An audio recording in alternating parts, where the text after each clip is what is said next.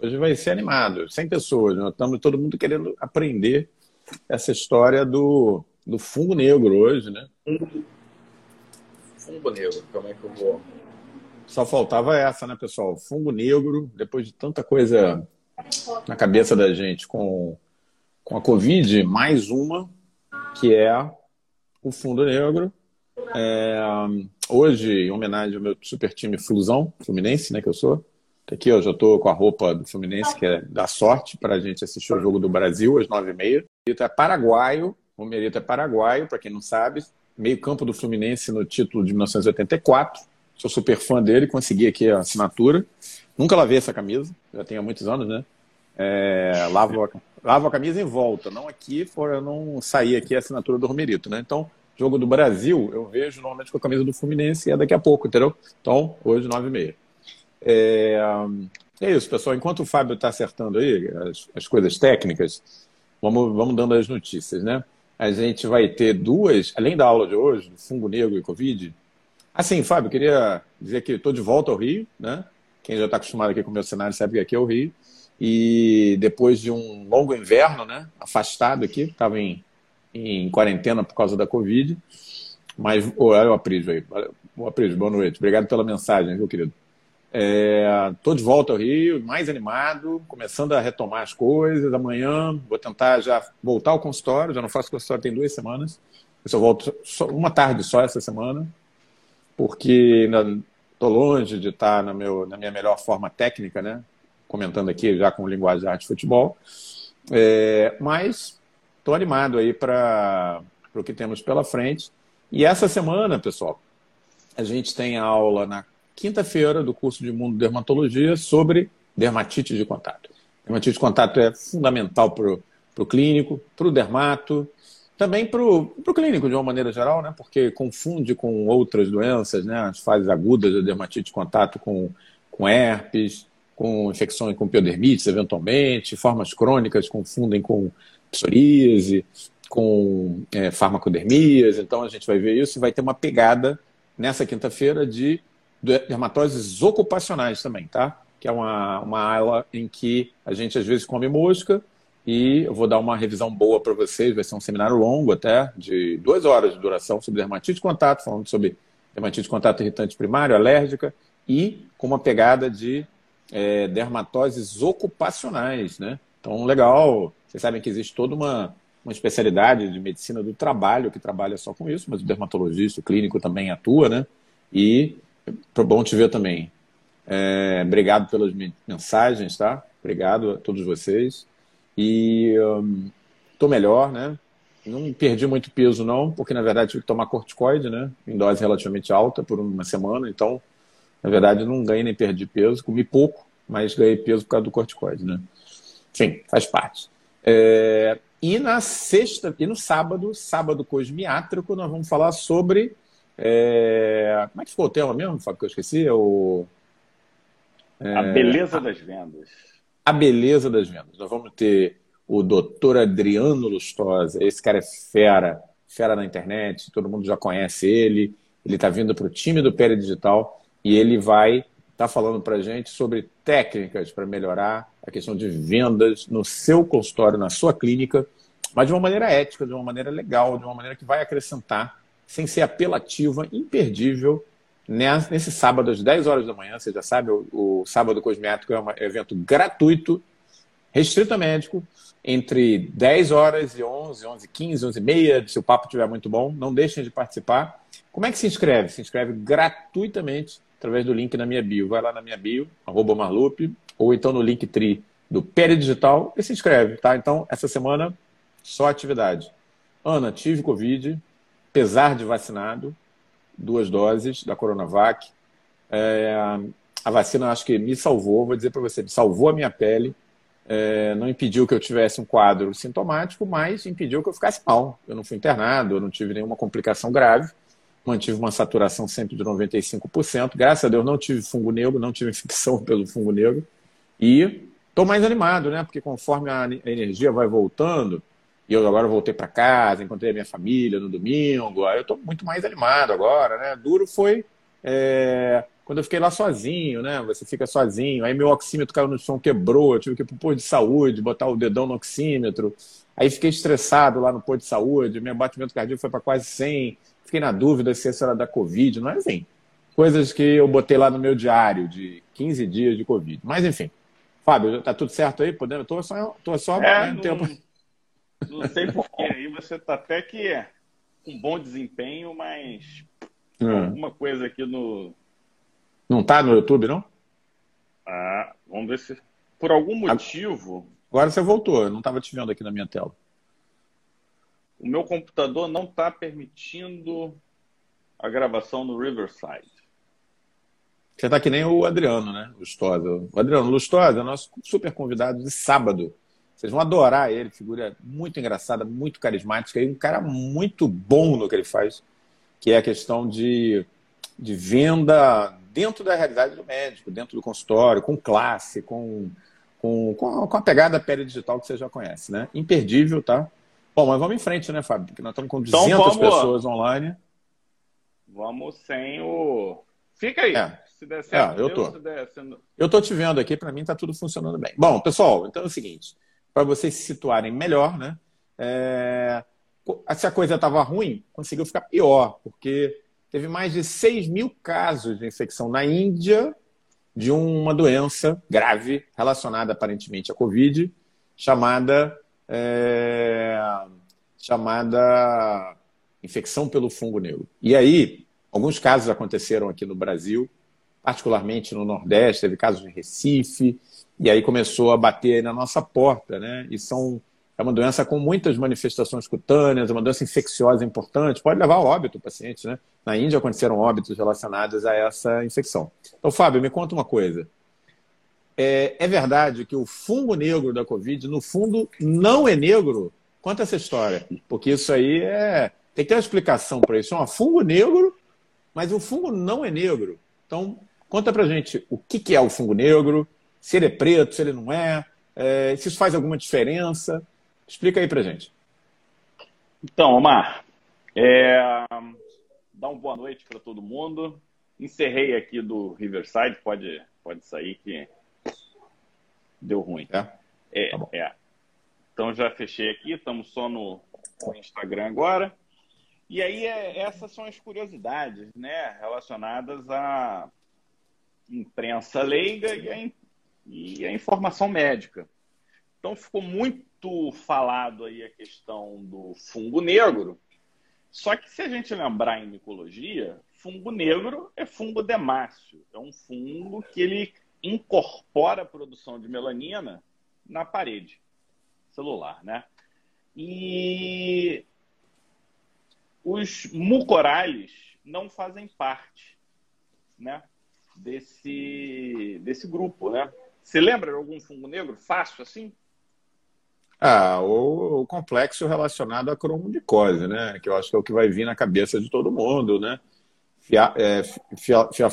Opa, enrolou a língua. Fialófora. É o que vem logo à cabeça da gente. Fonseca, Pedrosói. Fonseca e Pedrosói, exatamente. Orteia, né? Você pega a Orteia, por exemplo, por causa da tinha negra. A gente tem pulvulária, tem... bipolares, tem uns... Inclusive, já que o pessoal está aqui, a gente está quase em 200 pessoas, eu acho que a gente pode até dar um ampassando quais são as infecções do fungo negro. Porque o fungo negro ele é muito interessante, porque o mesmo fungo dá diferentes quadros clínicos de acordo com a resposta tecidual. Então, você pode ter a cromomicose, você pode ter micetoma, você pode ter...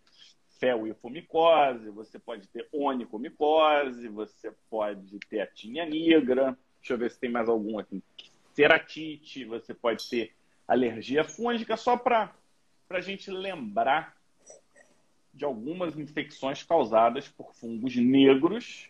Legal. Que são muitas, né? Que, na verdade, são fungos que têm a habilidade de incorporar melanina na sua parede celular. Por que, então, que... Na mucormicose, Você está tendo dor nas costas? Não, eu na verdade estava meio baixo aqui. Eu botei uma almofada para ficar na altura certa. A equipe de apoio aí já... Senão o nosso pessoal dos bastidores depois me dá dura. Fica dizendo que eu tenho que estar com a cara do tamanho da cara do Fábio. Então, é assim, parece fácil, né? A gente senta aqui, vai falando, mas não é não, porque tem que ter o som bom. O pessoal está falando que o teu som está um pouco baixo, Fábio. Mas a gente tem que estar ligado aqui no enquadramento, na luz, no tamanho do rosto, para poder depois fazer os vídeos que vocês gostam tanto de acompanhar com a gente lá no YouTube do Peri Digital. E o som tem que estar caprichado, para que vocês possam ouvir o nosso Spotify, que é um sucesso o Spotify do Peri Digital, né? Mas vai lá. Então, a pergunta é, então por que estão falando que o fungo negro do Covid é fungo negro? Por quê? Porque uma das características clínicas, a gente vai falar um pouco mais sobre isso, é o desenvolvimento de necrose. E, clinicamente, uma escara cutânea se caracteriza por uma crosta negra. Então, beleza, enegrecida. Essa é uma característica que chama muito a atenção. Mas de quem que a gente está falando? Então, a gente já adiantou, são fungos da ordem Mucorales. E nessa ordem tem alguns gêneros, que são os agentes causadores de mucormicose. Ó, só então, uma coisa, a Morena está mandando um saludo desde o Paraguai. Morena, eu gostaria de dizer a você que, como em uma hora, Brasil vai jogar em Paraguai, em Asunción, contra o Paraguai. Todos estamos listos para o jogo contra o Paraguai. Já estou com minha camisa de minha equipe, Fluminense, assinada por Romerito, que é o meio campo do Fluminense em 1984, e que era nosso de Paraguai. Nosso público é feminino, Omar. Não gosta de futebol, não. Morena, então é isso. Olha só, daqui a pouco a gente vai dar uma massacrada no Paraguai aí para carimbar a vaga para Catar. Eu não sou muito favorável a essa Copa América, não, que eu acho que está meio forçada. Mas jogo de eliminatória, Fábio, é diferente porque é jogo de Copa do Mundo. Bota a gente no Catar, aí não dá para ficar de fora. Na verdade, assim, óbvio que o futebol não é o ópio do povo, mas é uma das coisas que une o povo brasileiro, né? Eu adoro futebol, adoro ver os jogos do meu time e da seleção brasileira, entendeu? Então, vamos em frente. Ó, a mulherada aqui reclamando, dizendo que gosta de futebol sim, te apoiando, Omar. Eu sempre perco aqui na hora da divisão. Não tem jeito. Ainda bem que eu não sou zagueiro, né? Porque se eu sempre perdesse na divisão sendo zagueiro, vocês iam xingar durante o jogo. Isso não podia acontecer. Lembrando, então, que os gêneros, né, relacionados aos mucorales, os mais famosos são Rhizopus, o próprio mucor, daí vem o nome, né? Mucormicose. Mucormicose. E o rizomucor. Esses são os três mais comuns, os três mais falados. E algumas pessoas podem até estar perguntando, mas não é zigomicose?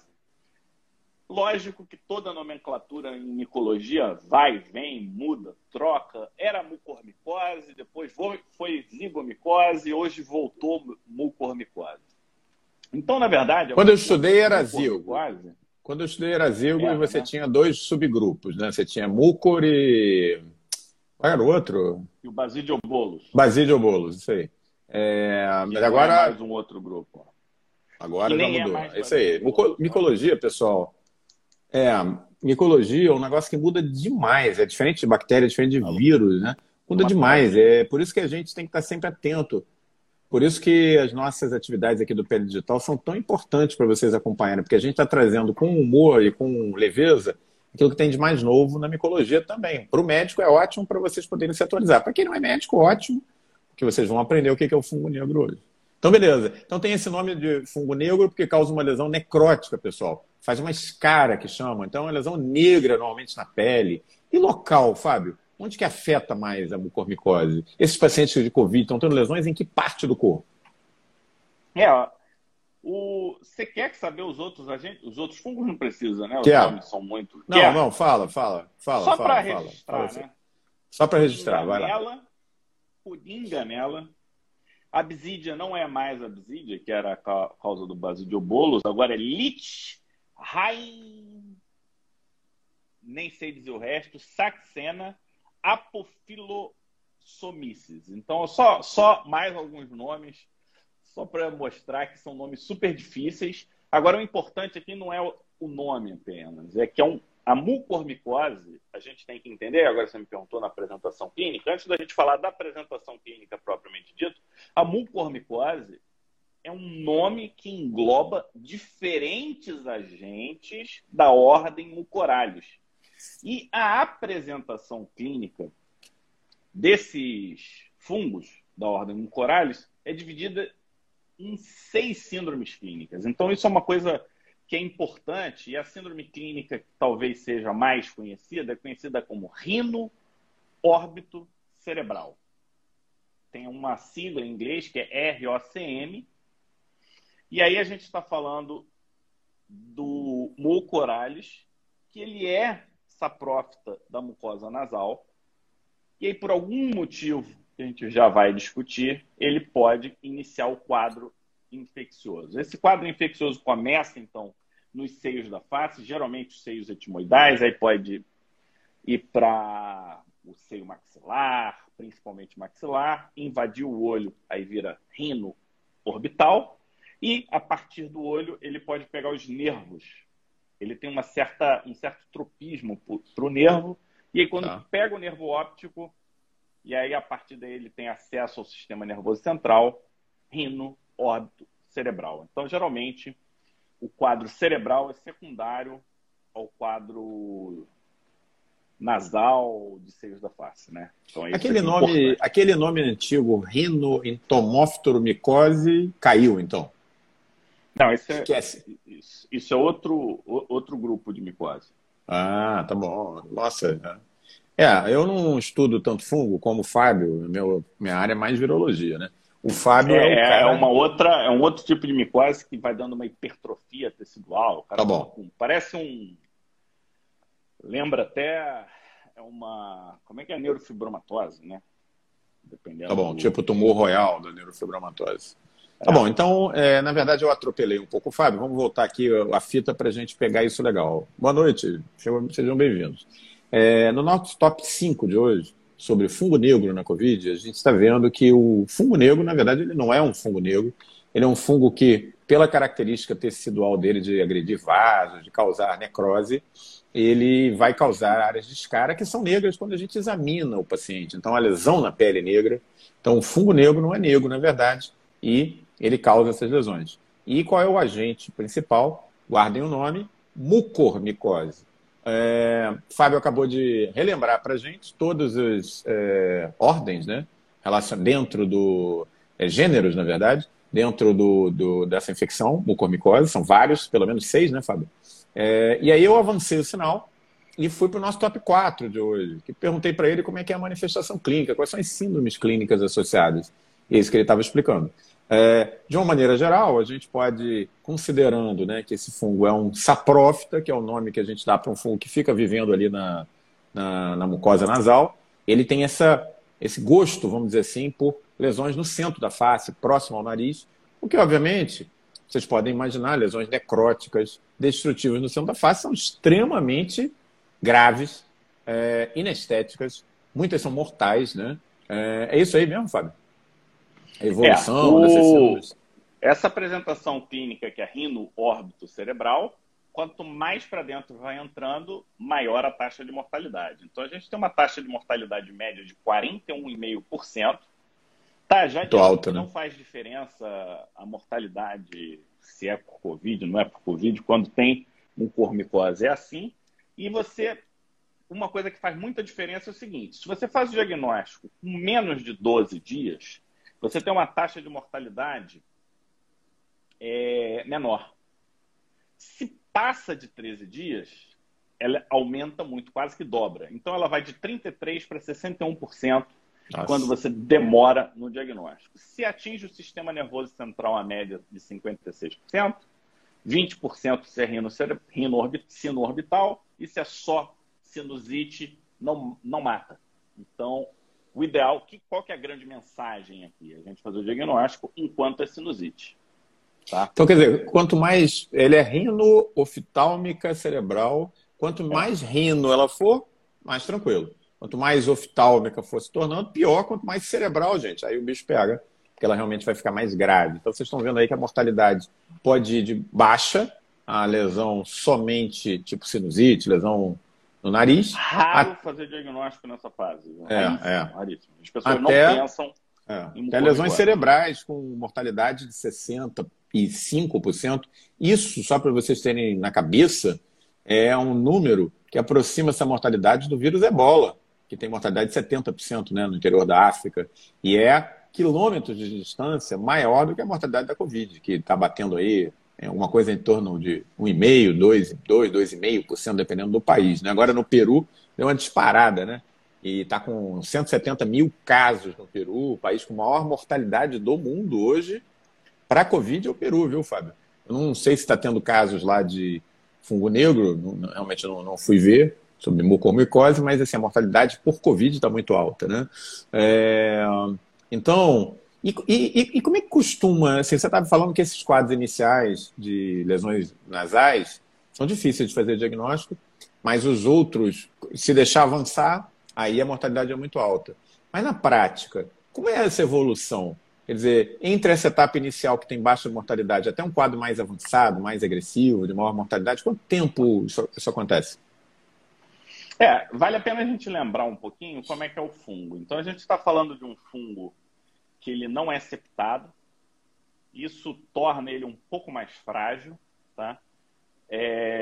Ele tem um crescimento irregular, ele faz ângulos de 45 graus, ele é, né, você vê que eles são hifas e alinas, não septadas, irregulares, essa é a descrição micológica do exame direto. Geralmente faz-se o diagnóstico do grupo no exame direto. Você não consegue dizer qual é a espécie, mas você consegue dizer que faz parte da ordem ao observar. Se você quiser mais detalhes, você precisaria realmente de fazer ou a cultura ou a biologia molecular. Agora, esses fungos, eles têm um tropismo vascular e eles fazem parte da síndrome ou das infecções angioinvasivas, infecções fúngicas angioinvasivas, entrando aí principalmente o Aspergillus como um diagnóstico diferencial importante. Então, ele faz coisas parecidas. Então, se a gente está falando de um fungo que necrosa por obstrução vascular, o que a gente espera de sintoma? Dor. Dor é uma característica que deve ser valorizada. A gente já vai ver os contextos clínico-epidemiológicos que a gente deve hipervalorizar isso. Porque o que acontece? A gente já, de vez em quando a gente fala dos bichos diferentes, e olha como é que o bicho diferente agora está se fazendo importante, né? Você diagnostica aquilo que você conhece. E se você conhece o contexto clínico, se você conhece as características etiopatogênicas, você não vai ter tanta dificuldade assim de lembrar. Nem que você não lembre detalhe do fungo, você não lembra do detalhe dos sintomas, você fala, cara, mas tem aquele fungo que entra em vaso, que nesse contexto clínico epidemiológico ele pode causar dor.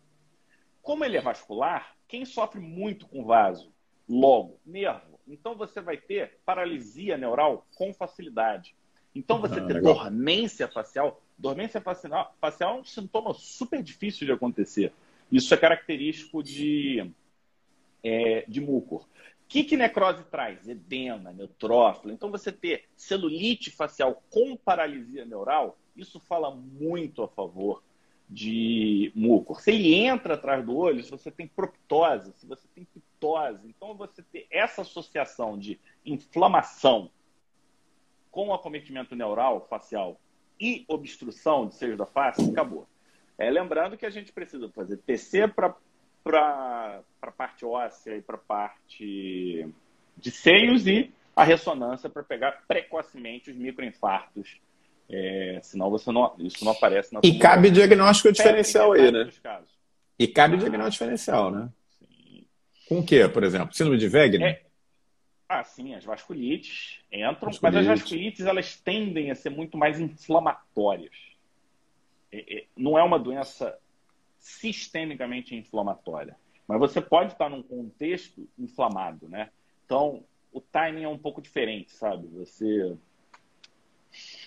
Granuloma médio facial, então, também? Poderia, mas você vê que as vasculites são coisas que vão acavalando, né? Essa é uma coisa que vai progressiva, um pouco diferente. É progressivo local, Agora, óbvio que é diagnóstico diferencial e é óbvio que tem que ser um clínico muito experiente para pegar isso no, na sutileza. É porque a gente não está vendo todo dia, né? A gente não está vendo todo dia esses casos. Né? Por isso que a gente tem que discutir casos atípicos ocasionalmente, para dar uma refrescada na cabeça. Né? É, a SCAR é um evento tardio. Isso tem que ficar na cabeça. SCAR é um evento tardio. Necrosar, tá ruim. Passou. Quando necrosa a pele, já foi para trás também. Dificilmente... Nebraska está perguntando sobre pioderma gangrenoso. Fábio, é diagnóstico diferencial, na tua opinião? Não, não. Ele é uma escara seca. Por causa do local, né, Nebraska? É. O pioderma ele também não afeta muito... Eu nunca vi um pioderma afetando em larga escala a área centrofacial. É, não é uma lesão inflamatória. É. O pioderma também tem a coisa da borda, né? É. E zóster? O pessoal está perguntando de zóster como diagnóstico diferencial. É outro nível de gravidade, né? É grande. A necrose ela é funda, ela não é superficial. Então você vai ver lesão de espessura total. Parece queimadura de 3º grau, né? Uma coisa nesse sentido. Alguém colocou aqui no chat, é verdade, o mucormicose, zigomicose, né? Para quem ainda usa o nome antigo, Miriam, hoje é fungo negro, mucormicose, na Covid. São quadros inesquecíveis. São quadros inesquecíveis, né? Alguém colocou isso aí, e é verdade. Mucormicose, quando você vê um, você não esquece mais, porque é traumático para o médico. Para o paciente nem se fala, para os familiares, mas para o médico é inesquecível. Você tem a sensação nítida que é um paciente que está esvaindo da sua mão por causa da gravidade clínica dele. Não é como um pioderma, que tem uma evolução mais protraída, ou um zóster, que é mais superficial. É uma infecção muito grave, de evolução muito ruim, né? Vai lá, Fábio. Então... Perguntaram se não causa trombose. A mucormicose é a trombose. Aí você acaba causando a trombose adjuvante, né? Você bloqueia ali para trás, vai trombosando tudo. Então, e às vezes trombosa para frente também, porque você tira o fluxo e aí você trombosa para os dois lados. Agora, ela entra, é anjo invasiva. Com relação a imagens, Omar, o que, que eu fiz? Eu imaginei que as pessoas fossem fazer. Eu preparei uma aula. Opa. E vou gravar essa aula amanhã e vou colocar na comunidade infecciosa, que a gente vai ter novidades, né? Para o fim do mês da comunidade infecciosa, a gente vai... Grandes novidades, grandes novidades. Já pode adiantar ou ainda não? Ainda não, você que sabe. Acho que não é nenhum grande segredo, não. Estamos, daqui a pouco a gente fala. Deixa eu segurar um pouquinho. Então tá bom. Então vai lá, vai lá. O Fábio fala que eu sempre avanço o sinal, então beleza. O que acontece? Essa forma clínica é principalmente causada pelo Rhizopus. E a gente já vai ver também por que isso acontece. A segunda síndrome clínica é a pulmonar. Imagina, se o fungo está aqui, você engole, pulmão é uma possibilidade. Então ele pode alcançar o seu pulmão. E se alcança o pulmão, você tem sintomas que, cara, é completamente inespecífico, Omar. Completa. Febre, tosse, dispneia endotorácica. Parece qualquer infecção pulmonar. Pode invadir? Pode. Ele pode ser invasivo localmente. Então, ele pode invadir linfonodo, pericárdio, dependendo de onde começa. Ele geralmente tem lesão endobrônquica. Então, quando pega local que dá para fazer broncoscopia, ajuda. Nódulos podem acontecer. E, geralmente, em contextos de doença pulmonar, os nódulos, eles ajudam a fazer diagnóstico diferencial. Então, esse é um ponto interessante. Agora, doença pulmonar tem que estar com nível de suspeição muito, muito elevado. Eu ainda não estou falando dos fatores de risco para a gente puxar um pouco quando a gente for falar daqui a pouco da associação com o Covid. Existe a forma cutânea, considerada a segunda forma mais comum. A rino-órbito cerebral é a forma mais comum. E a cutânea é diferente. A cutânea é por implantação traumática. Então, mucormicose é uma doença de implantação traumática subcutânea. Tá associado principalmente a grandes desastres, porque é um fungo que ele é ubíquo. Então, está no meio ambiente. Está no meio ambiente também. Solo e vegetação decay, como é que é? Em decomposição. De decomposição. Então, falar, tem o mais comum aí, não é o Rhizopus. É o Apophysomyces listemia e mucor. Eu colei aqui, né? É. Esses nomes. Aliás, Fábio, deixa eu te falar uma coisa. Nós batemos em 298 pessoas para assistir o vídeo e o Fungo Negro. Eu vou dizer para vocês, o Fábio está de parabéns por esse tema que ele preparou com tanto cuidado, mas vocês estão de parabéns, porque isso é inacreditável. Uma terça-feira à noite, 298 pessoas no nosso pico aqui para ouvir falar de Covid e Fungo Negro só no Peri Digital, gente, porque realmente vocês sabem que a gente prepara com o maior carinho e esse é um assunto da hora, não dá para vocês ficarem de fora. Vamos lá, Fábio. E o que acontece? No caso do cutâneo, eu vou falar trauma, então, local, você está relacionado a grandes desastres, está associado a guerras? Então, por exemplo, o que você chama de grande desastre? Como assim grande desastre? Ah, tá. Desastres ecológicos, assim, né? Ecológicos. Guerra está associado, na Afeganistão. Tsunami. Tiveram vários casos no Afeganistão. Cirurgia, então pode ser iatrogênico, mano. Olha. Curativos, alguns curativos estão associados e queimadura, grande queimada, dependendo do contexto, se for uma queimadura que teve muita exposição. E aí você tem que tipos de apresentação clínica? Você tem apresentações clínicas variadas com diferentes graus de necrose. Então você pode ter a escara propriamente dita. Nesse caso, ela é um pouco mais inflamada, ela está num contexto de como se fosse uma erisipela fria, sabe? Como se tivesse um abscesso frio. Você vê aquele vermelho, mas não é tão inflamado quanto você esperaria. Você pode ter um botão como se fosse uma sífilis primária, uma coisa assim. Você pode ter um quadro tipo celulite que necrosa a superfície. Então, alta suspeição clínica, contexto epidemiológico, com certeza. E dá para separar fácil de uma erisipela ou de uma celulite bacteriana, nesse caso? Acho que sim. Acho que assim, você, dermato mais treinado, sim. Um colega no início talvez tenha um pouco mais de dificuldade, mas vai ver que não vai responder. E como necrose é uma necrose vascular, a dor tende a ser desproporcional. É uma coisa que a gente precisa imaginar, né? Dor, né, de obstrução vascular é muito doída, uma dor muito aguda. Então, erisipela, quando dói muito, você tem que estranhar. Alguma coisa está acontecendo. Ou é uma fasciite, ou é uma síndrome compartimental, alguma complicação está acontecendo ali. E a biópsia ajuda muito nesse caso. Então, nesses casos, é interessante você lançar a mão da biópsia. Se está no nariz... E cresce rápido? Esses fungos crescem rápido em cultura? Como é que é? Normalmente, eu não sei. Estou perguntando porque... Eu não lembro o tempo de cultura. Não lembro. Não lembro, mas não é Vou dar uma olhada aqui. Não. Você não precisa da cultura para o diagnóstico. Basta o HE. Você vê lá, você diz que é. A apresentação tecidual é suficiente. Então, olha só, pessoal, não é como esporo que cresce em 5 dias, esporotricose, né? Mas também não é, provavelmente, como a paracoco, que leva até 3 semanas. A gente vai dar uma checada aqui nessa informação, porque eu mesmo perguntei e eu não tenho certeza. Se vocês quiserem nos ajudar, é bem-vindo. Se alguém descobrir na internet, já passa pra gente. Isso aí. Gastrointestinal, então, é uma outra forma.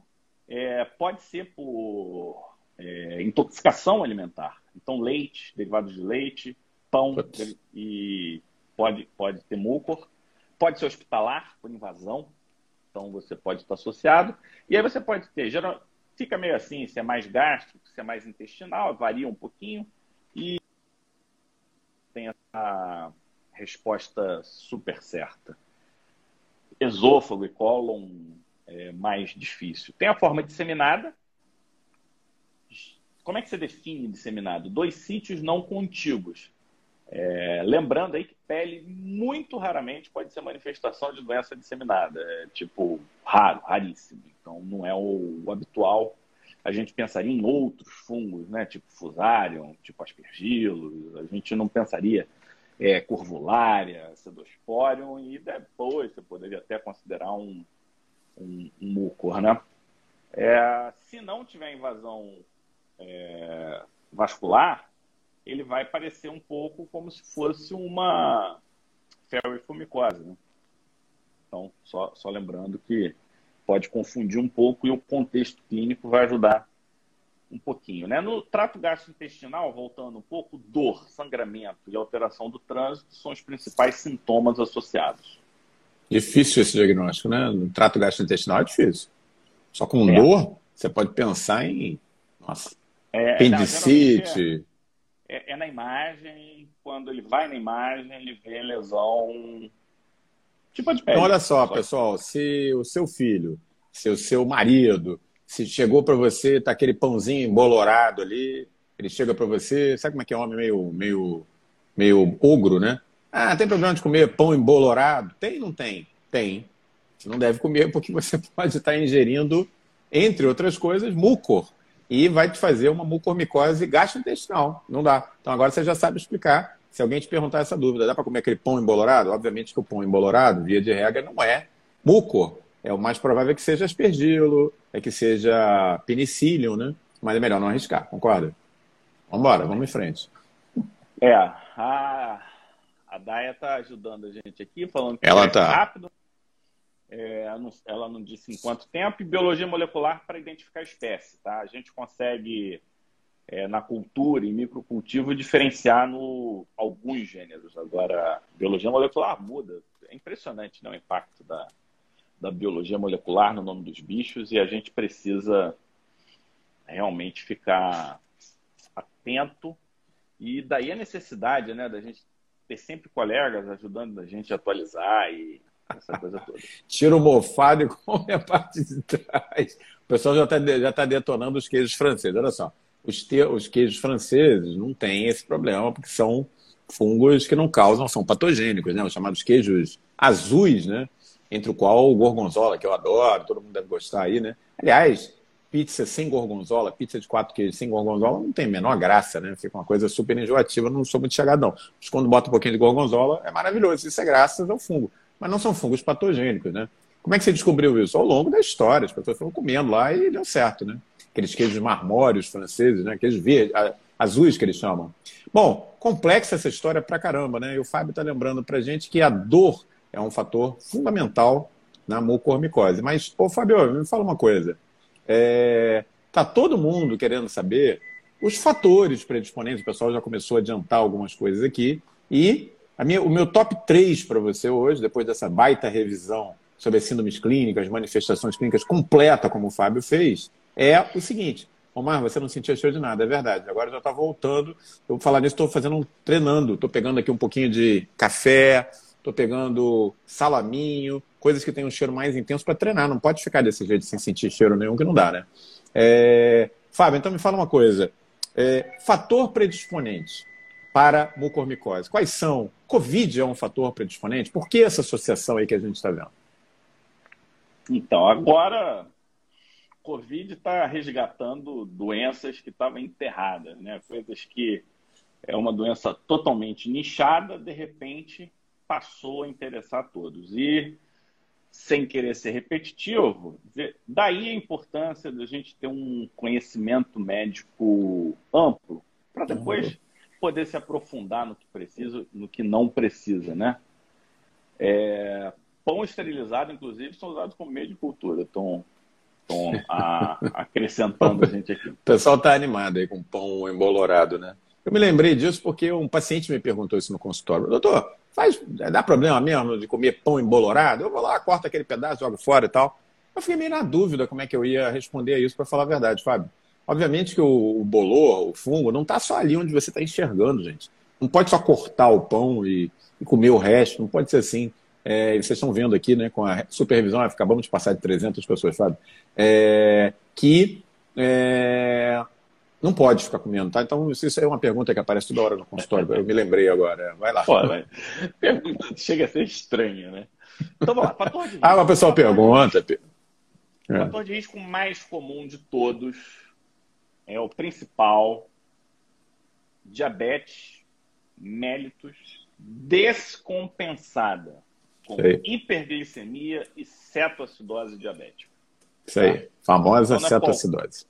Isso. Por quê? Porque aí a gente está falando principalmente do Rhizopus. O Rhizopus, ele tem uma enzima que é Glycose Regulated Protein 78. O que acontece?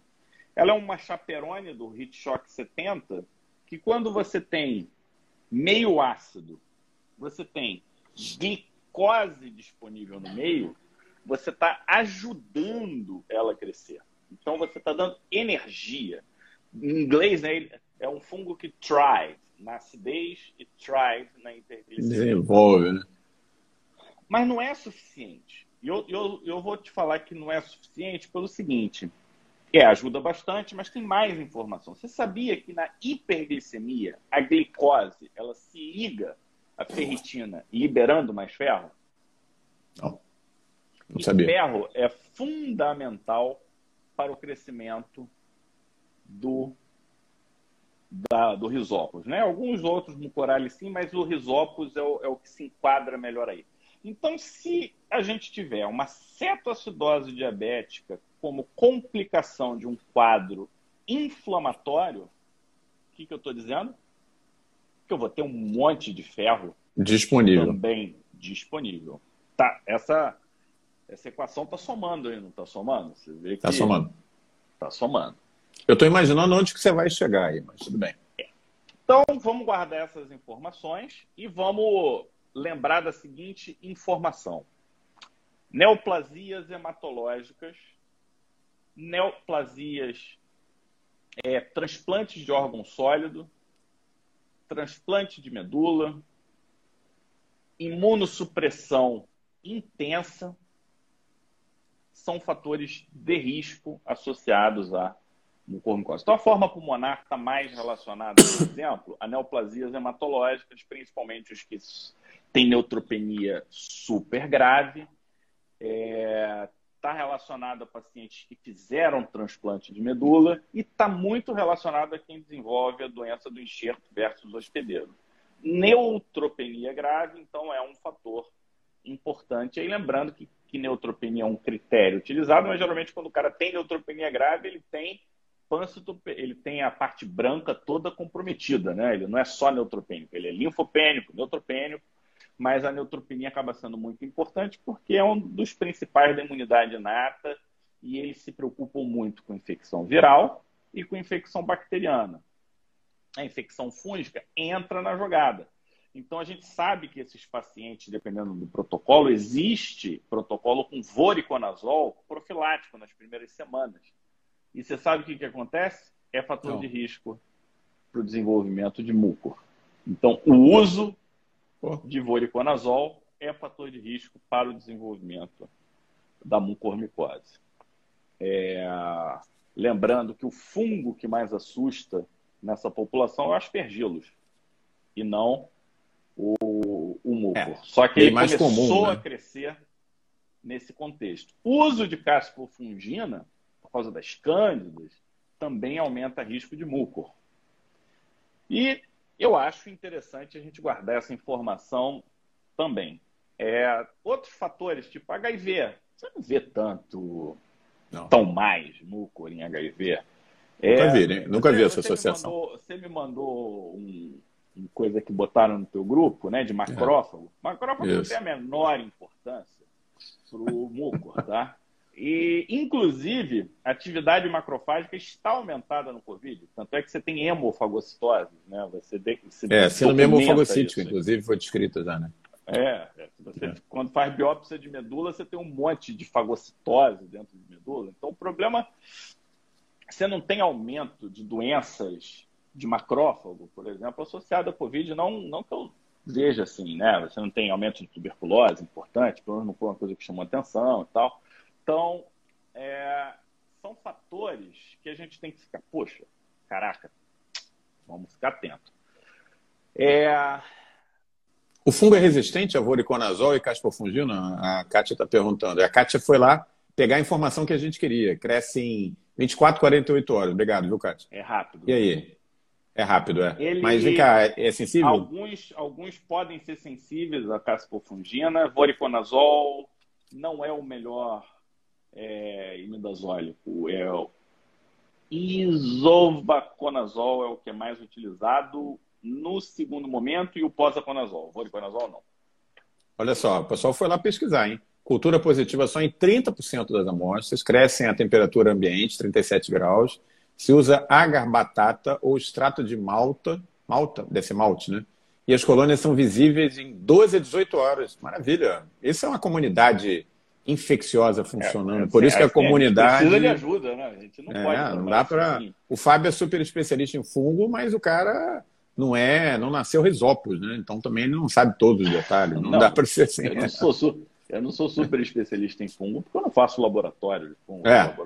Isso aí é laboratório de fungo, exatamente. É uma coisa super complicada, mas me interessa muito as doenças fúngicas. Eu acho fascinante, né? Como o fungo consegue... É uma estrutura grande, né? E como é que ele consegue causar quadros tão...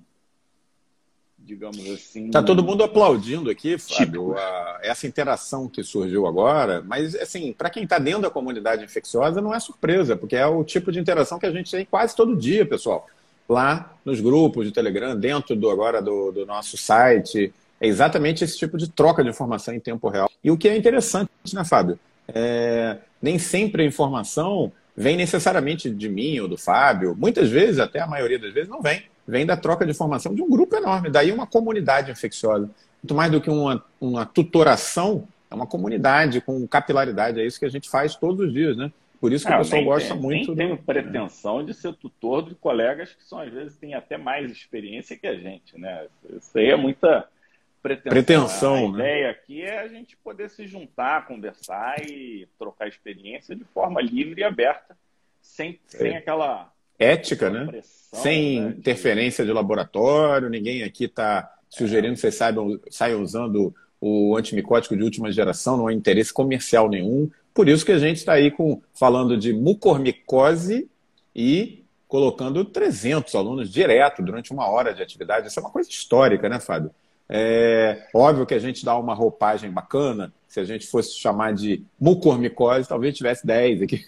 Como a gente chama de Covid, o fungo negro, aí bomba. Mas assim, porque vocês sabem que vocês precisam dessa informação. Mas não foi a gente que botou o nome, né? Verdade, é a imprensa que está botando. A gente só está trazendo aqui o... Verdade. Que ele não é negro. Verdade. É então, pessoal, nesse top... Mas calma aí. Vai lá. Não tô não. Eu nem respondi o Covid. E o Covid? E o Covid? Não, mas peraí, mas esse é o nosso top 2, né? Ah, é o top 2? Nem sei. Não, acho que não. Top 2 é outra coisa. Não, tá certo, então vai. Então, o Covid é o seguinte... Covid é fator de risco? Covid, ele causa linfopenia. Você tem uma neutrofilia relativa. Tá? Você tem uma hiperativação da imunidade intracelular, não é isso? Interleucina 6, TNF-alfa, interleucina 2.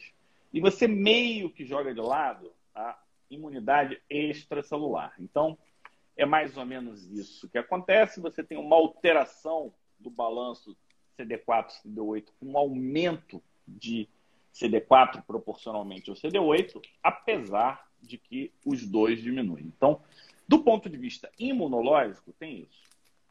Tem o segundo fator que a gente não sabe o quanto que pode envolver ou não, mas o fato é, você tem uma doença microvascular mediada por complemento. Então, você tem lesão endotelial. O quanto que isso poderia facilitar ou não, a gente precisa entender. Mas é uma coagulopatia. Tá...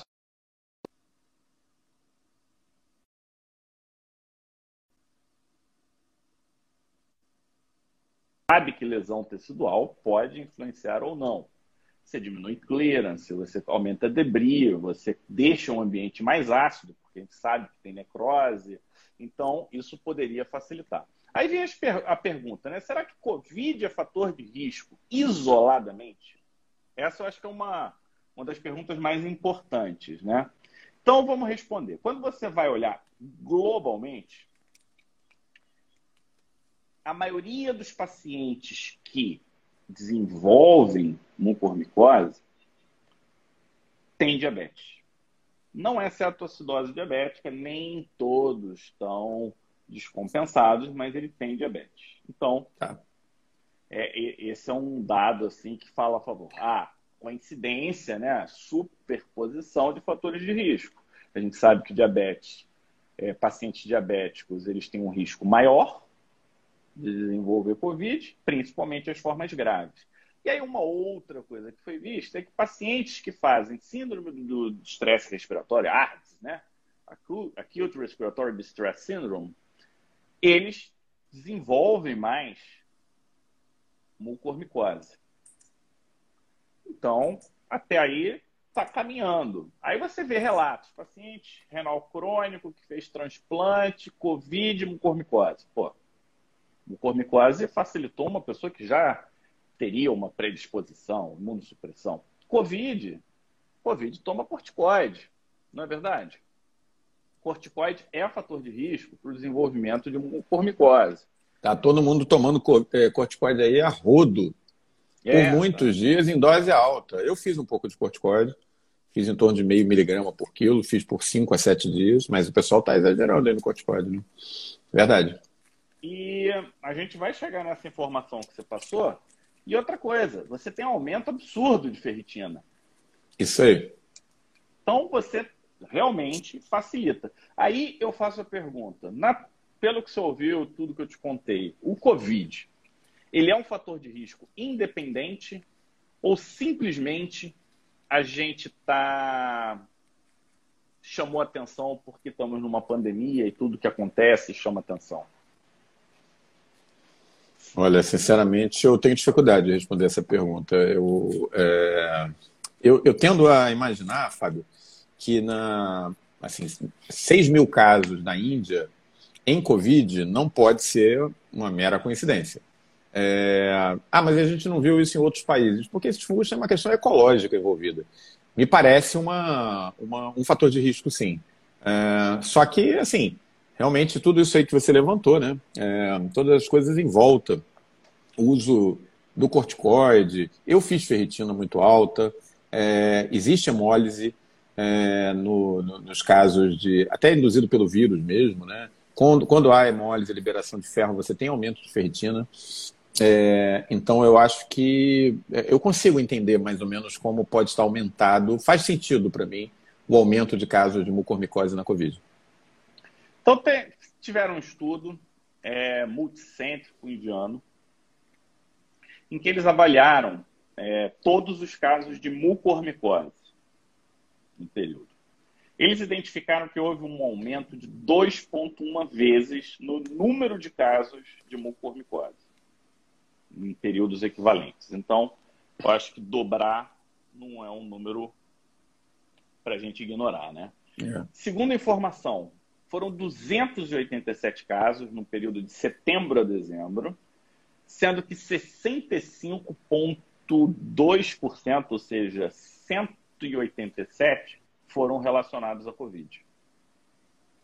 Então, a gente dobrou e mais de 50% está relacionado à Covid. Então, não dá para dizer que Covid é por coincidência de fatores de risco, tá? Então, esse é um ponto. O outro ponto que eu queria trazer é que tem alguns relatos de mucormicose não relacionadas com a fase ativa do Covid. A Dora te acabou de postar. Relatos. A Dora te acabou de postar pra gente. Minha mãe teve Covid em junho de 2020. Em fevereiro desse ano, portanto, 7 meses depois, 8 meses depois, apresentou mucormicose. 46 anos, jovem, sem nenhuma comorbidade, não fez uso de corticoide durante a Covid. Dorothy, conta pra gente como é que foi a evolução da sua mãe na Covid? Uma evolução mais grave, mais intensa, mais leve? Eu acho que isso seria interessante. Ela teve aumento de ferritina, teve linfopenia. Eu acho que esses são dados importantes em cima do que o Fábio está apresentando pra gente. Ó, vários colegas dando relato de mucormicose. Isso... mucormicose pós-Covid. Não é mucormicose na fase aguda, internado, CTI. Mucormicose pós-Covid. Olha a importância disso. E alguns casos, Omar, de diagnóstico pós-mortem, que as pessoas não suspeitaram. Teve um caso de necrópsia que o cara tinha no pulmão, no pericárdio, ou seja, um quadro disseminado. Imagina quantos, absolutamente quantos, não faleceram por conta de mucormicose. Eu, cara... Silvia está comentando, ó, nunca havia visto mucormicose em criança e atendi recentemente um caso de uma criança de 3 anos, em março de 2020. Será que essa criança ela teve um quadro de Covid assintomática e estaria relacionado, né, Silvia? Será que, frente ao diagnóstico de mucormicose, nesse momento, Fábio, você indicaria a pesquisa da sorologia para Covid, mesmo num paciente que aparentemente é assintomático para Covid? Você indicaria? Faz sentido. Faz sentido. Acho que tudo que tem relação, a gente, principalmente nessa fase, Omar, que a gente está conhecendo, né? Muito importante seriam grupos de pesquisa começarem a ter um olhar nesse sentido, né? Você incluir o diagnóstico da mucormicose nesses pacientes. De repente, você ser um pouquinho mais invasivo para tentar identificar alguns pacientes graves, né? E a gente sabe que tempo de CTI, número de invasão, isso é fator de risco individual para a própria mucormicose. Então, o paciente está respondendo pior do que o esperado, é para você acender e falar, cara, pode ser mucormicose. Começa a fazer BAL, a cada 3 dias faz um lavado broncoalveolar e vê se não tem nada ali, né? Eu acho que a hipersuspeição faz parte. E eu não estou dizendo que você vai salvar porque fez o diagnóstico, não, porque a taxa de mortalidade é alta. Agora, se não fizer, com certeza... Provavelmente, né, Fábio? Se a gente escafundar aí um pouquinho essa superfície, a gente vai fazer mais diagnósticos e vai ver mais essa associação. Dora está comentando. Mãe dela teve Covid leve, mãe dela que evoluiu para mucormicose jovem, sem comorbidade, né? Com 43 anos, 42 anos. Ô, Dora, como é que a sua mãe pode ter 43 anos, menino, e você já ser dermato? Você nasceu com... Ela tinha 15 anos de idade, só pode ser, né? Mas, enfim, teve uma Covid leve, fez uso somente de ázitro, somente astenia e infecção de via aérea superior, sem alteração laboratorial durante a fase ativa. E, mesmo assim, evoluiu para mucormicose. Dá para cravar que existe uma relação? Talvez eu acho que é a pergunta que vale 1 milhão dessa nossa live de hoje, né? E aí eu queria te perguntar o nosso top 2 de hoje, porque a gente está muito animado aqui nesse nosso papo, casa cheia, né? Mas assim, o fungo negro é a ponta de um problema mais complexo. Foi isso aí que o Fábio me falou. Como assim, Fábio? Que problema mais complexo é esse? Mais complexo do que isso? Pô, você ter Covid, evoluir com mucormicose, com dor, podendo ter infecção pulmonar, infecção gastrointestinal, destrutiva na face, mortalidade de 60% a 70%. Fala sério. O que tem de mais complicado? O que é a ponta do iceberg? O que tem mais aí para baixo? A gente aprendeu lá na pandemia do influenza, por exemplo, que quem vai matar no influenza não é o próprio influenza, são as infecções bacterianas. E a gente sabe que as infecções bacterianas são importantes. Mas hoje o nosso foco aqui são os fungos, tá? E chamou a atenção mucormicose porque acabou que a Índia é atenta à mucormicose. Porque a Índia é atenta, mas teve relato de mucormicose na Inglaterra, nos Estados Unidos, na Itália, na Espanha... No Brasil. E a Índia escancarou esse problema. Então, porque eles são atentos, porque é um problema um pouco mais frequente na região lá para eles do que para a gente. Então, como eles estão atentos a esse tipo de informação, eles acabam que vão fazer um diagnóstico com mais presteza e com mais atenção. Tá? Aí eu vou te falar, a gente já não conversou que linfopenia é um problema? Que você tem alteração da relação CD4-CD8, ou seja... Isso lembra situações em que você tem infecções oportunísticas. E aí eu queria falar do criptococo. Existem relatos de criptococose pulmonar associada à Covid. Então esse já tem um. Existem casos de pneumocistose associados à Covid. Sério? Eu não fui atrás de 1000 detalhes, mas eu fui atrás de uma estatística interessante, que em 10 de 108 pacientes tinha pneumocistose. Pneumociste carine mesmo. Pneumociste, agora é... Girovete. Ah, agora mudou. Como é que é? Com J, né? Esqueci o nome. Girovese. Cara, a gente não ouve falar de pneumocistose, gente. Eu não ouvo se falar nisso desde o início dos anos 90, quando a gente enfrentou a HIV daquele jeito que era antes do coquetel. E tá aí de volta. Olha só que loucura. Aí teve uma outra estatística que de 1.518 casos de pneumonia, 30 tinha, sabe quem no pulmão? Candida auris. Porra. Você sabe qual que é a taxa de mortalidade da associação de Candida auris mais Covid? Não, qual? 83,3% de mortalidade com uso de antifúngico. Então, a gente está falando de um contexto de caos em que você tem diminuição dos cuidados. Acaba sendo contraditório, né? Que a gente tem uma doença de transmissão respiratória em que você deveria ter mais cuidados com as possibilidades de transmissão. Só que isso acaba diminuindo, porque você tem fadiga, você tem uma quantidade muito alta, você não tem a taxa de ciclo de CTI é muito alta. A gente sabe que Candida auris ela fica em superfície física, você tem dificuldade de limpar. Então, já existe associação de Covid com Candida auris. E de todos, a primeira infecção oportunística fúngica descrita não foi o mucor. Sabe qual foi?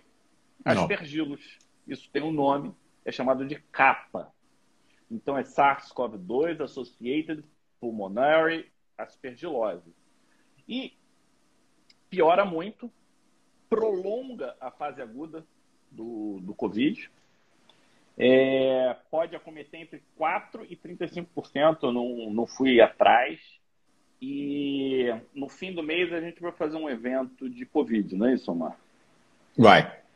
Vamos preparando... O Omar está... parando aqui para os spoilers, e aí eu vou preparar uma aula de infecções oportunistas no Covid. A gente vai fazer um super evento gratuito, como a gente fez ano passado, né? O Covid, o Dermato Covid e o Covid 2.0, nós vamos fazer agora, no final de junho, mais um evento gratuito pelo Peri Digital sobre Covid, que todo o conteúdo vai ficar aberto para todo mundo, que quiser acessar, porque tudo que a gente faz de Covid é de acesso aberto, aí não vai ter essa coisa só quem está na comunidade ou no curso de Mundo Dermatologia. E vocês vão poder ver tudo isso que a gente está vendo aqui sobre um fungo com muito mais profundidade. A gente vai falar muito sobre síndrome pós-Covid, a gente vai falar bastante sobre a questão das vacinas. Obviamente que o foco muda, né, nesse momento, porque a gente vai ter que falar sobre coisas mais modernas da Covid. Síndrome de pós-vacina, Covid longa, imunossupressão e Covid, a coisa está avançando de uma maneira muito grande. E aí o Peri Digital tem que estar se preparando para isso. E vai ser no final de junho. Acompanhe a gente aí, porque vocês vão estar por dentro de tudo, né? E, Fábio, vem cá. Top 1 de hoje. O que devemos fazer? O pessoal aqui está já desesperado, falou que abriu a porta de Pandora, que tem que matar tudo que é pombo por causa do criptococo, daí tem que matar tudo que é morcego por causa do Covid. Fala pra gente, qual que é a solução para isso? Nosso top 1 de hoje, onde que isso vai parar? Qual que é a tua visão disso que está acontecendo? Primeiro eu queria dizer que existe um contexto de mucormicose, que é o contexto iatrogênico. Mucormicose associado a eventos de saúde, a locais de saúde. Então isso é escrito, é considerado como formas alternativas de mucormicose, e está associado aos curativos, está associado às invasões, está associado... Quando você vai em estatística, você tem, sei lá, 30, 40% dos hospitais tem mucor no ambiente hospitalar. Então, isso tem que ficar na nossa mente, lembrar que mucor ele está em todos os lugares. Então, primeira coisa, lembrar do diagnóstico precoce.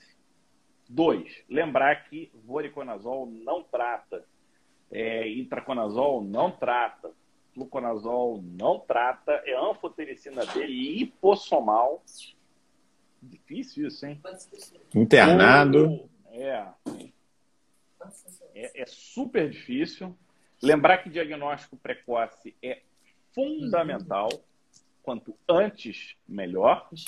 E Todos os tratamentos são mistos, no sentido que você tem que realizar o debridamento. Onde tem necrose, não chega remédio.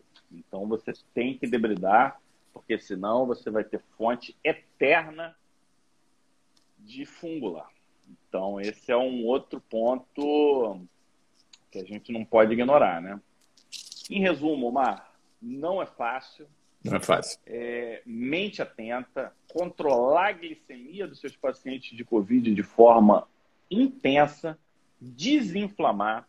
É, nesse estudo indiano mostrou que um dos fatores de risco independente para Covid foi o uso errado do corticoide. Então, usar de forma adequada as medicações. A gente viu que voriconazol... As pessoas estão usando, cara... As pessoas estão se medicando em casa com corticoide, sem nenhum tipo de controle, nas doses que querem. Ignorância associada a desespero, Omar, faz essa burrice. É uma mistura explosiva, isso aí.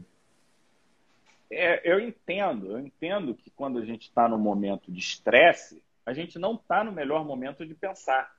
Então, quando eu peguei Covid, o que eu fiz? Eu liguei para o Omar. Então, help. Entendeu? Por quê? Porque a Prígio acabou de se manifestar. A Prígio acabou de se manifestar. Arrasou de novo, boss. É isso aí. Hoje foi top de linha, total. É, Fábio hoje estava inspirado. Eu estou voltando, não melhor da forma, já estou aqui. O pessoal mandou até tomar calmante aí, porque eu já estou ficando animado. É que eu estou mais animado aqui de novo. E vocês deram um show hoje com 310. Eu não sei o que é um MS ativo. Não sei também. 310 pessoas no nosso pico para falar de mucormicose. Fábio, isso é histórico. A gente tem que agradecer demais ao nosso público, agradecer demais ao que o Peri Digital está se transformando, porque eu jamais podia imaginar. Jamais podia imaginar. Vou falar com toda a sinceridade. Você é sincero, meu. Não podia imaginar. Achava que um quinto desse público de hoje já seria arrebentando a boca do balão, e é isso. Por quê? Porque a gente fala com honestidade o que é, o que não é. Ministério da Saúde, MS, o MIUS, isso aí. Os temas são os temas que você quer ouvir com simplicidade, mas com complexidade, tudo junto, né? É simples, mas é direto, é completo. Você aqui num bate-papo de 1 hora com a gente, você acompanha as novidades. Se você já está na nossa comunidade, depois você vai poder ouvir todo esse material dirigindo o carro. A novidade. Hã? Ah, não dei a novidade. Não, a novidade, nós vamos ter o curso de Covid gratuito no final de junho e nós estamos preparando para vocês uma super atividade de HIV. Porque HIV está fazendo 40 anos de... Fez 5 de junho. Fez 5 de junho. Dos primeiros relatos, né?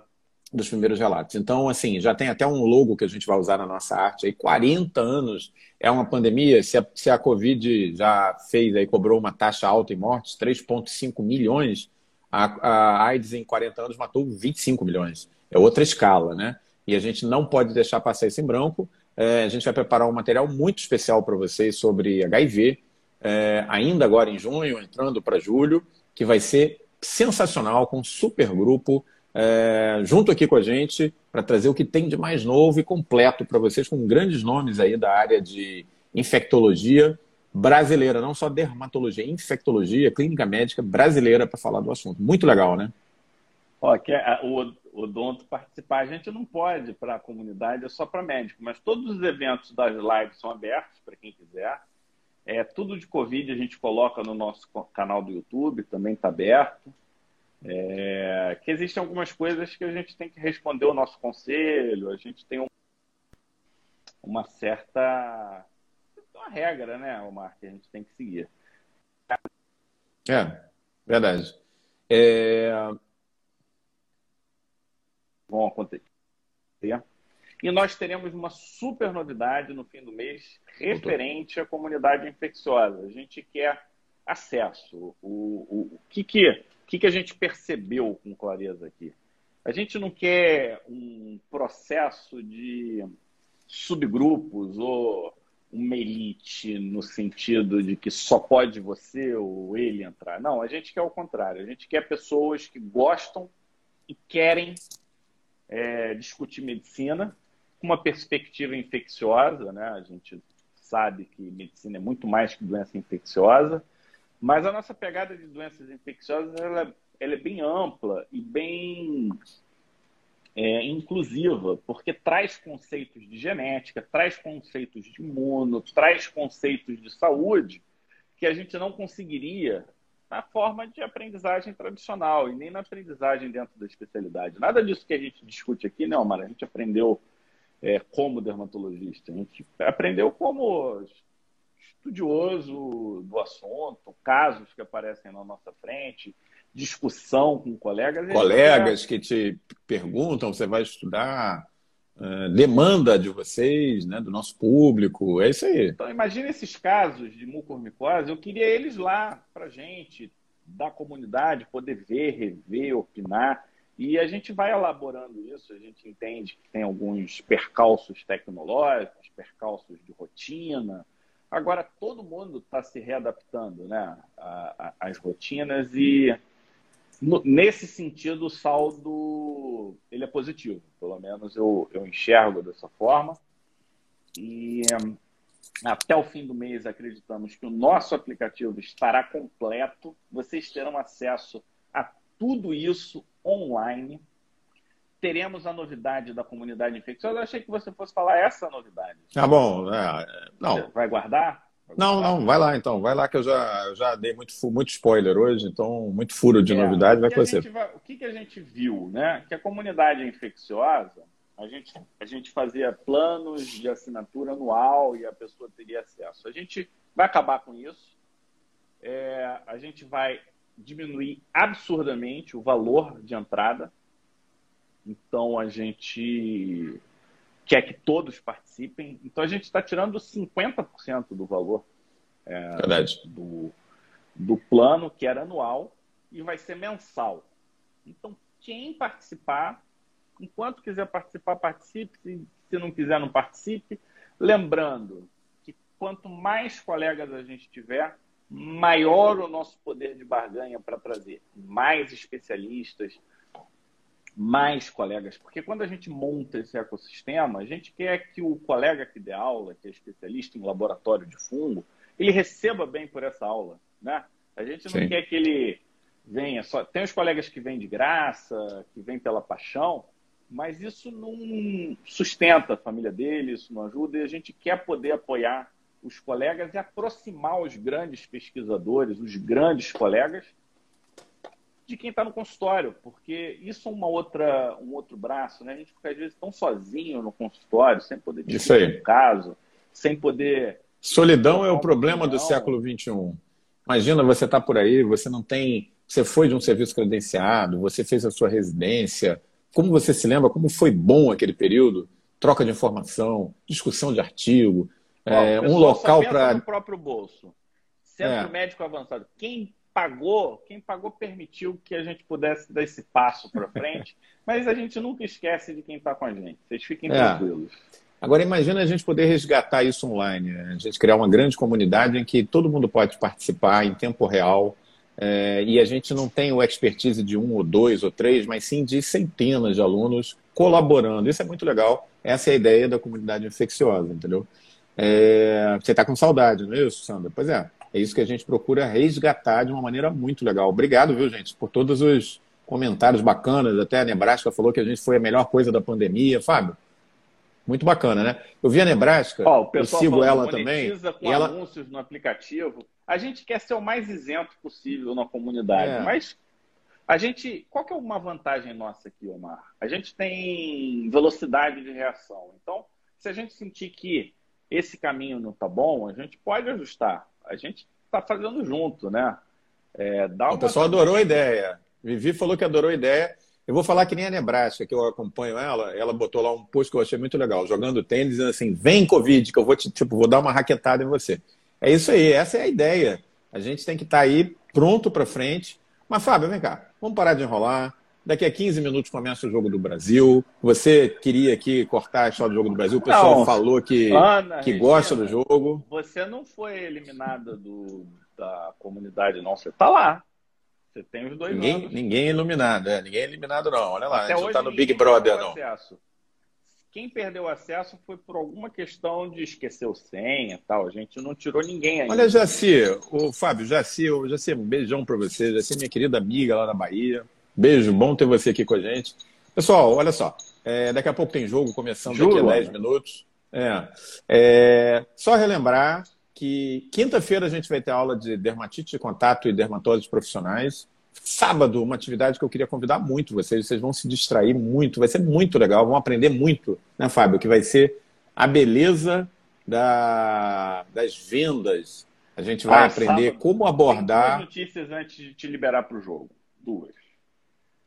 Esse sábado, cosmiátrico, que você pode continuar, você começou Beleza das Vendas. Adriano Lustosa, ele vai passar para a gente como a gente pode ter uma comunicação efetiva de venda. Desmistificar esse termo de venda, né? Nós vendemos os nossos serviços e como fazer isso de uma forma ética, moral, convincente. Porque se você que faz uma medicina bem feita, o teu paciente não segue o que você está falando, tem alguma coisa que precisa melhorar nessa comunicação. E essa comunicação é que o Adriano vai fazer. Ele vai ter uma pegada mais de estética para venda de procedimentos, mas isso se aplica para o teu tratamento, Marco. Quando você fala que vai fazer imunoterapia, você precisa falar isso de uma forma efetiva, de uma forma clara. Porque senão o paciente não faz. O Adriano, ele tem uma frase muito interessante que ele vai abordar no sábado, que é o seguinte, todo mundo é um vendedor. Quando eu ouvi essa frase pela primeira vez, Fábio, eu me choquei um pouco. Eu falei, eu não sou vendedor, eu sou médico, eu sou, sei lá, professor. Mas, na verdade, gente, quando você para pensar e você espreme, todos nós somos vendedores. Quando você está se postando frente ao paciente, com a sua experiência, com a sua história de vida. Você está vendendo, assim, a sua imagem. Quando você está junto com seus alunos, eles estão confiando no que você é, na construção da tua personalidade. Então, no fundo, todos nós somos, sim, vendedores. Essa talvez seja a grande profissão do mundo. Mas como trazer isso para a realidade do consultório, da clínica, com ética, de uma maneira legal, criativa, que vai fazer melhorar a sua vida profissional? Sábado cosmiátrico. A gente vai gratuito, né? Não se esqueça, mas tem que estar lá ao vivo para assistir junto com a gente nesse sábado às 10 horas. E esse é só para médico, vocês têm que entrar no WhatsApp para validar. Quase que caiu aqui. A segunda notícia é que terça que vem não vai ser live no Instagram, vai ser um webinário em que a gente vai falar sobre diagnóstico da baciloscopia, a biologia molecular no diagnóstico da Hanseníase. Então...